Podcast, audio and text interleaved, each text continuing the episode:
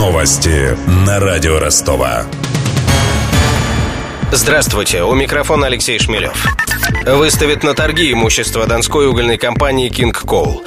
Деньги пойдут на погашение 300-миллионного долга перед работниками. Зарплату двум тысячам угольщиков Гукова не платят с весны прошлого года. Как рассказал радио Ростова журналист портала «Ёрш Красный Сулин» Вячеслав Прудников, это уже не первая попытка продать собственность компании банкрота, чтобы решить ее финансовые проблемы.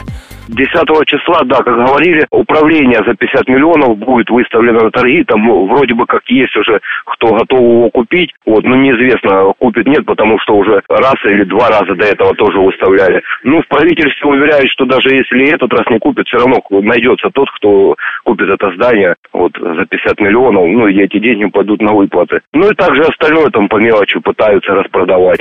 В минувшем августе областное правительство выделило 50 миллионов рублей. Этого хватило, чтобы расплатиться лишь с каждым третьим сотрудником King Coal. Несколько раз шахтеры проводили митинги и объявляли голодовку. Очередная акция протеста прошла накануне на Театральной площади в Ростове. Перед этим автобусы с угольщиками задержали сотрудники ДПС, рассказал один из активистов Николай Подкерничный. Мы выехали от здания Coal час дня, доехали до поста ГАИ Гуковского. Там нас остановил пост ГАИ, два автобуса, у нас было 90 человек начали придираться там к тонировке на автобусам, потом к водителям. В общем, не знаю, из чего они там делали и какую задачу они выполняли, но час мы там простояли. Наверное, думая, что мы все-таки не успеем на митинг. В отношении генерального директора Кинг Коула Владимира Пожидаева возбуждено уголовное дело. Его поместили в СИЗО и обвинили в злоупотреблении полномочиями.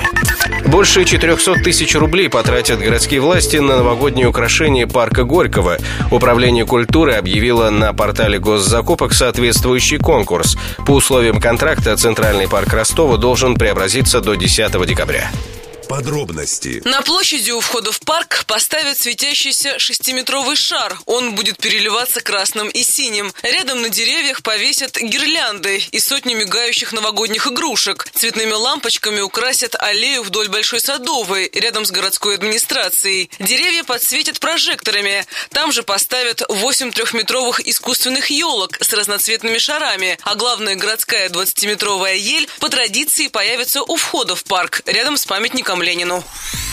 На праздничное убранство всего города в этом году потратят больше 19 миллионов рублей. На площади Советов появятся фигуры казачек. На театралке в Покровском сквере и на всех выездах из города подсвеченные флаги. Гирлянды и светящиеся скульптуры поставят рядом с музыкальным театром. В переулке Соборной украсят фонари. Важные матчи сегодня у ростовских хоккеистов и баскетболисток. На льду домашней арены донские спортсмены сыграют против одного из лидеров высшей хоккейной лиги команды «Алтай». В это время у себя на паркете примет гостей из Сыктывкара женский баскетбольный клуб «Ростов-Дун-Юфу».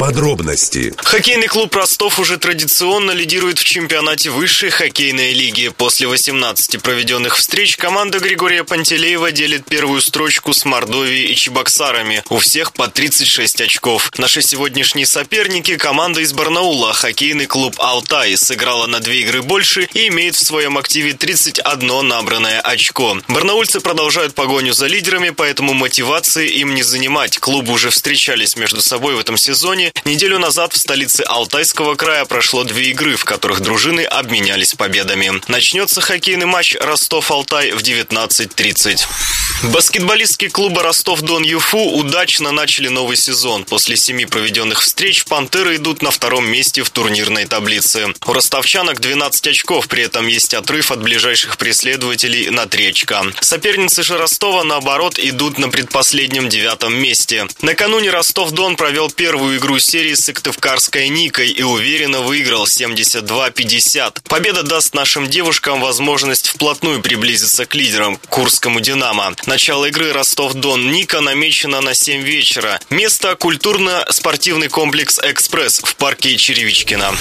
Добавим, за билет на хоккей придется заплатить от 100 до 500 рублей в зависимости от места в зале. А вот на баскетбол вход свободный. Можно попасть бесплатно.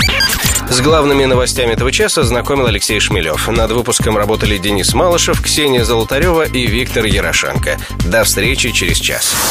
Новости на радио Ростова.